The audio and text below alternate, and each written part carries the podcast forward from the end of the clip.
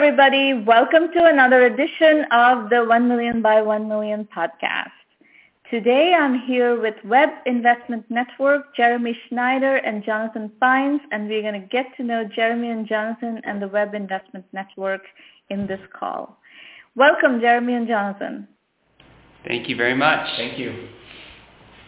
So one of you take the lead in introducing the Webb Investment Network. I know you have a very particular model, and I know Maynard Webb for a long time, actually. So tell us about the program. Thank you. Sure. So this is Jeremy, and I'll jump in and give a brief history of who we are and what we're doing. We're honored to be speaking with you, so thanks for having us. Webb Investment Network was created in 2010 by Maynard Webb to formalize the angel investing he's been doing for much of his career. So there's a very small team that works with Maynard. You're talking with two-thirds of the investment team. And we only invest Maynard's capital, so he's our sole LP. I think what makes us really unique is what we call our affiliate network. We have about 90 of them, and these affiliates are all friends of Maynard and people who he has worked with closely over the course of his career. We share our deal flow openly and for free with them, so we invite them to invest by our side, and what we really care about is their help and their expertise. Our belief is that we can bring a community of experts, of operators, of people who have been there before, of people who can really help our entrepreneurs to really make an impact. And I think what makes it very special is that all of these people share Maynard's value system and are just wonderful people that treat entrepreneurs well and care about the entrepreneurial mission. And so we're very honored and have a lot of fun working with them and working with our founders. So, Jeremy, could you talk a little bit about Maynard and his background? Sure. So Maynard was a CIO for a long time and then became COO of eBay and helped really scale eBay with Meg and the executive team there. And currently he splits his time between early stage investing through our team and then public boards. And so his two active public boards at the moment are Visa and Salesforce. Right. And also talk a little bit about the network that co-invests in your affiliate network that co-invests with you. Who's in it? What kind of verticals that you have expertise in? What kind of technology areas, etc., in that pool? Sure. Well, so first I should say that they're all listed on our website. So if people listening to this are interested, if you go to winfunding.com, there's a tab called Affiliates, and they're all listed there. But these are all people that have worked with Maynard. So you can imagine that they come from many of the businesses and industries where Maynard spent a lot of time. So there's a big eBay contingent. There's a strong PayPal contingent. There's a strong contingent from LiveOps and from Bay Networks. And so there's just this collection of executives. AdMob is another. And these folks have all gone on to continue to do amazing things in their careers. So many of our affiliates are former CEOs or current CEOs. So for example, we have people like Scott McNeely from Sun Microsystems. And then many are also CTOs or VP engineering. So folks like Kevin Scott from Microsoft, people like that. And so that's how we have sort of assembled the affiliate network, and many of them have expertise in areas that I would broadly call scaling technology companies. And in general, that means that both from the infrastructure side, so we do a lot of investing in SaaS companies, enterprise companies, security, infrastructure, that whole area, and then also scaling companies from the people side of the house, so management, advice for CEO, guidance, counseling, things like that. And that's where we really like to dive in and help our companies. So let's now talk about, stage and how big is the fund that you're investing from? What size investments do you like to make? What stage, et cetera? Sure. I'll jump in on that. This is Jonathan speaking. And so in terms of stage, we tend to focus on the seed stage for our investments. So usually that's not necessarily first angel money in, but usually the first sizable sort of $1 to $3 million round of funding. And into a round like that, we invest an amount around $500,000 in total between Maynard and the affiliates. In terms of how much investing we're doing overall, we do about 10 new investments per year, and then we also will write follow-on investments into our existing portfolio companies. So we think of it on a yearly basis as about a $5 million deployment in total for Wynn. Okay. And how many investments do you make a year? And so in total, we make about 10 per year, and over the lifetime of Wynn, it's been about 80. And we have occasionally invested into Series A's and B's, and later we do those when we run across something that we really fall in love with. And in terms of most actively looking, it's at the seed stage.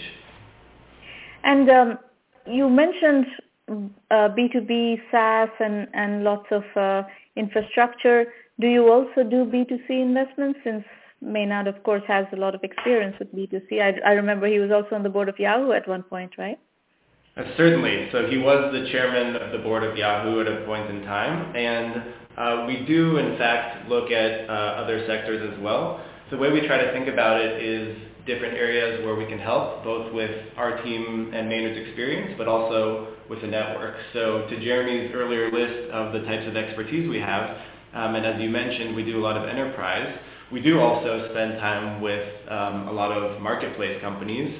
And then the third piece is on the future of work side, where Maynard was the CEO of a company called LiveOps, and he also co-founded a company called Everwise, which is in the mentorship space. So we spend a lot of time there too.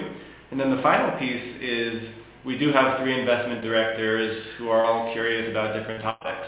And so we've started really branching out into other areas that we're curious about. So for example, last year we did our first investment into a biotech company. We've started doing a little bit in hardware and augmented reality and other areas.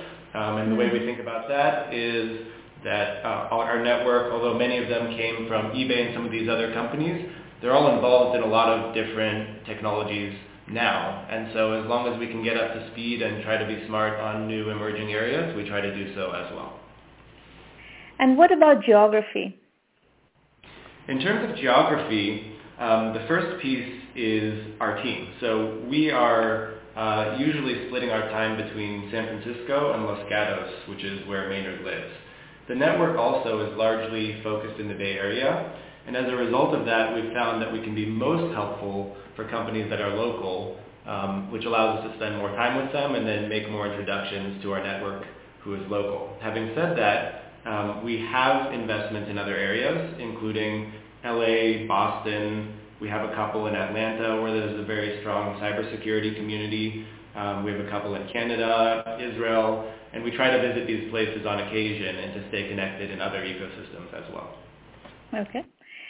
Now, if you look at your last 15 months deal flow, so all of 2017 and the first quarter of 2018, what do you see? What are the highlights of the trends you see in that deal flow? Not necessarily only the ones that you've invested in, more generically, what are we seeing? Sure. I think one thing that's been very exciting for us is that Wynn has been around now for about 8 years. And so in 2017, we really started to see repeat entrepreneurs come through our network. And we were really excited to have the opportunity to back our founders again. So that was one sort of exciting trend just on a high level that we noticed. As far as sectors, I think to Jonathan's earlier point, last year was a year when we started to explore new areas as a team and with our network. So last year was when we started seeing many more companies in the augmented reality space. We saw many more hardware companies. And we saw a lot of companies where we thought we could help, which is at the intersection of machine learning and data combined with new types of sensors or approaches or industries. So, for example, our biotech investment, while stealth, falls directly in that category. We did a company that sits at the intersection of security cameras and data analytics. And so we started to branch out, I would say, a little bit more in 2017, which was exciting for us. Yeah. And talk about your current portfolio. What have you invested in? How do you decide? So help us think through when did these companies come to you, at what stage, what kind of metrics, what kind of anecdotal situations. So we can get a window into how you look at investment opportunities and actually make investments. Sure. So to Jonathan's point, what's super important to us is making sure that we can help these companies. We believe that there's lots of capital out there, and so if we do make an investment in a company, we want to ensure that we have a differentiated approach that can really help these founders. In practice, what that means is many of our companies come through our existing network, and they're people that we've known or have followed for some period of time. That's particularly true on the enterprise side of the house. And there we'll invest in companies that can be as early as pre-product if we believe in the market and also that the founder has unique insight into that market. Mm-hmm. And they can go all the way to Series A or Series B, as Jonathan alluded to earlier, if we miss them at the seed stage. And then for marketplaces or for consumer companies or newer technologies, we just get really excited about founders who are super passionate about what it is that they're doing. We get introduced to people through all different sorts of ways, through our affiliates, of which there's about 90, through our existing founders. So we have a portfolio of about 80 portfolio companies. So they'll send us things through incubators, through other investors, through friends that we've met in the past. And what we try to do is we try to pull in an affiliate or two to help us look at the companies and understand the market and the approach. This is particularly helpful for enterprise companies, but can be applied across the spectrum. And we're looking for passion and expertise in a market that we believe is real. And so some examples in your current portfolio? In our current portfolio, let's see, there's many. So for example, PagerDuty is a company that we're huge fans of and feel very lucky to work with. We met them through Y Combinator, but the insight that made us really, one, is that they had a great team, but two, is that Maynard struggled with this problem throughout much of his career. So every time he took on a new CIO role, one of the first things he had to do was to set up the alerting system and the on-call system to make sure that the infrastructure stayed up. So when we heard Alex and Andrew pitching PagerDuty, we immediately knew that this was a pain point and something that CIOs and CTOs needed. So that would be one example. Another recent example would be Wavefront. That was a company that we knew the team from Yahoo and from Twitter, and we also knew some of the shared investors. And when we heard the pitch and saw the demo, it was immediately something that we knew would resonate with our CTOs and VP engineering folks in our network. We brought a couple of them in to come look at the technology with us, and everyone came away super impressed, so we sort of knew that this was a company that we wanted to work with. All right. How do you process the current investment climate where capital is moving further and further upstream? How does a seed investor mitigate the Series A gap? Yeah. So on this is something important for founders to be aware of as they get started and build their business. The way we think about it is that the most important piece is to think ahead and to have an understanding of what is going to be expected of them at the next stage. So this means a few things. One is that when we meet companies that we're considering for a seed investment, we will actually ask them, what is their plan and milestones for Series A? And if they've actually done research and spoken to some Series A investors and can back up their view on what they intend to achieve and why that will get them to be able to continue and to attract further capital, is extremely important and helpful. The second piece is that after we actually invest in the companies, this is something we really try to help them a lot with. So we've seen a number of companies going from the seed to the Series A stage, and we tend to over time build up a good amount of knowledge on what that takes and on how they will be evaluated going forward. So as they continue making progress, we try to keep checking over time if they're on track towards that. We try to help them develop their story and their storytelling and their deck, and really just how they present themselves. And then finally, in cases where they're getting close to ready to actually go out and try to raise further capital, we try to help them think about who to talk to that may really resonate with their story. And in some cases, we can make some strong introductions to investors that we may already have a relationship with through other companies that we've worked on in the past or through Maynard's personal relationships from his past work. Okay. And how do you parse unicorn mania? As a seed investor, you could get buried under later stage liquidation preferences. How do you protect yourself? And so we have seen certainly some cases where founders will do what we call raising ahead of their skis, where they may raise a round that is slightly ahead of where they are as a business. And the way we think about that is when you raise capital, you're making a promise to investors. And if you set certain expectations on the speed and amount of progress you're going to make with your business, and if you don't meet those expectations, that causes many different issues down the road. Our advice to founders is to be realistic about what they're promising and to come up with a plan that both is attractive to an investor and aggressive enough without being so out of reach that they will then miss their numbers, miss their milestones, and have problems in the future. Do they listen? When you give them this advice, do they listen? In some cases, they do. In some cases, when someone's offering money at a high price, it can be very tempting to take it. The other piece that's important is to be aware of the terms of the round.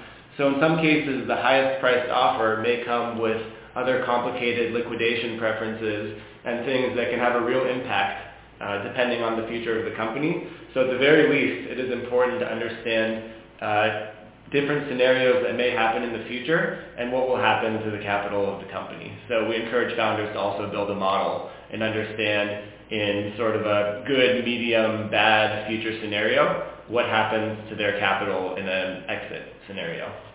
Yeah. So, one of my observations that we're in 2018, lots of stuff have been already built. Nowadays, there aren't so many wide open opportunities out there to build these billion-dollar companies. And there's a lot of capital chasing these kinds of opportunities.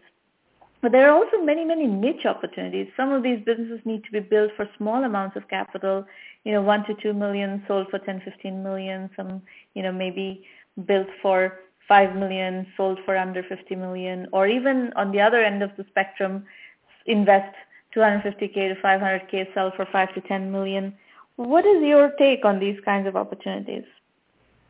Well, and so first of all, I find this to be a very fascinating question.